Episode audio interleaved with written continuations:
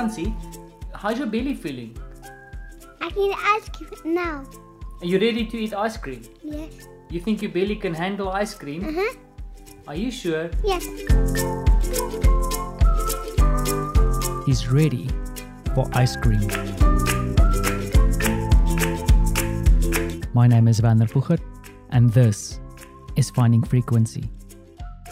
This is a momentous occasion. The fact that my son a couple of minutes ago pointed to his belly and said he's ready to have some ice cream, and he looked fairly excited about the prospect, means that he's kind of getting on the other side of this painful belly bug.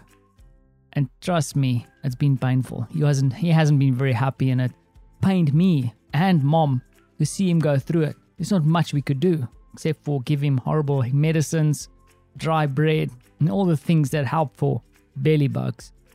So uh, we are moving towards getting through this little dip and just in time for the weekend and hopefully we'll be able to let him get out there and spend a bit of time with friends and interact a little bit um, especially seeing that a lot of the kindergartens and schools are starting up and people are sending their kids back and it kind of feels like we are in the minority keeping Francie back but uh, we will be able to reassess that um, in the next couple of weeks i'm sure um, depending on what happens i'm still not entirely convinced that there is uh, enough knowledge or precautions being made or enough understanding for what is going to happen next. So having that little bit of space to to look check things out. In Afrikaans we say um die kat uit die boom kyk. Uh to to look at the cat in the tree. I don't know if that makes any sense. Anyway, so that is the status quo of the belly bug situation. Father-in-law is uh, still stable, doing what he needs to do. And as I mentioned before, Martha's uh, not sent the next follow up yet, but I feel a, a, bit more of a lightness around the situation, even though um, in the last day or so, there's been a little bit of a step back in uh, the stableness of the situation. We'll just have to see. I think this is going to take far longer than we actually ready or expecting it's going to take. And then also, I need to share this strange situation. I can only, like, as much as I praise my wife for this crazy thing she's doing, there's also this kind of craziness in my my in-laws, my family, because the strange thing, and this is kind of in our neighborhood, and I have to share this, is that we have so my father-in-law has his house, and then behind his house is his father's house. Um, they refer to him as granddad's house or granddad's house. Now that was the original house. So this is like a little old communist style square box. And apparently, I've been told that this house has been built out of bricks that uh, granddad went to go fetch after the war. So, this is in a way built out of bricks from a destroyed Warsaw, which in itself is also a cool story to tell, right? But nothing special about this little square block sitting behind my in law's house.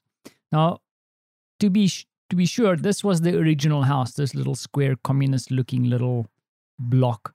And what happened subsequently is that um, uh, my father in law then started living in the backyard in a little smaller house.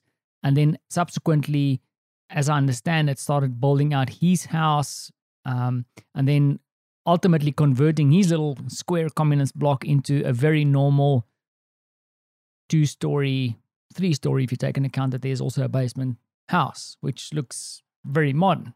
Now, unfortunately, the old house at the back has been left to its own devices for the last two, three years since uh, this great grandfather or grandfather passed on. Now, the plan is, is that uh, they're going to demolish this house and then build a new house or little block of apartments on this property as an investment. But that's a big blah blah story. This is not the interesting part of the story yet.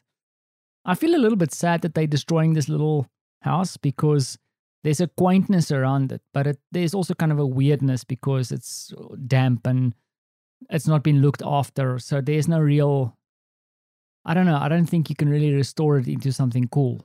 There's just something about some of these communist looking buildings that it's not like you can go and paint it with white paint and make it look rustic and have a bunch of hipsters, hipsters move in. It's just not that kind of building. But now that said, they're going to demolish it, and uh, that is what it is. Now, here is the interesting part of the story.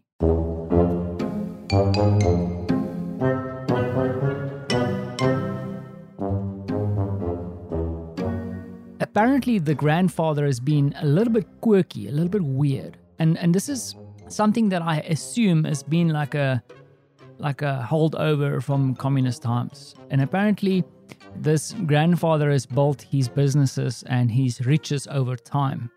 And uh, people didn't like to use banks that much. So, from time to time, they will go and uh, use the regional bank. And the regional bank is a hole in the ground where you then uh, bury your belongings, your valuables, and then uh, later on go back to dig it up again when needed because your enemies and especially the government will not necessarily go look in your backyard in a hole under the ground to find your gems and gold. Now, rumor has it, and I don't know where this rumor started in my uh, family, is that uh, apparently granddad has hidden gold in his house.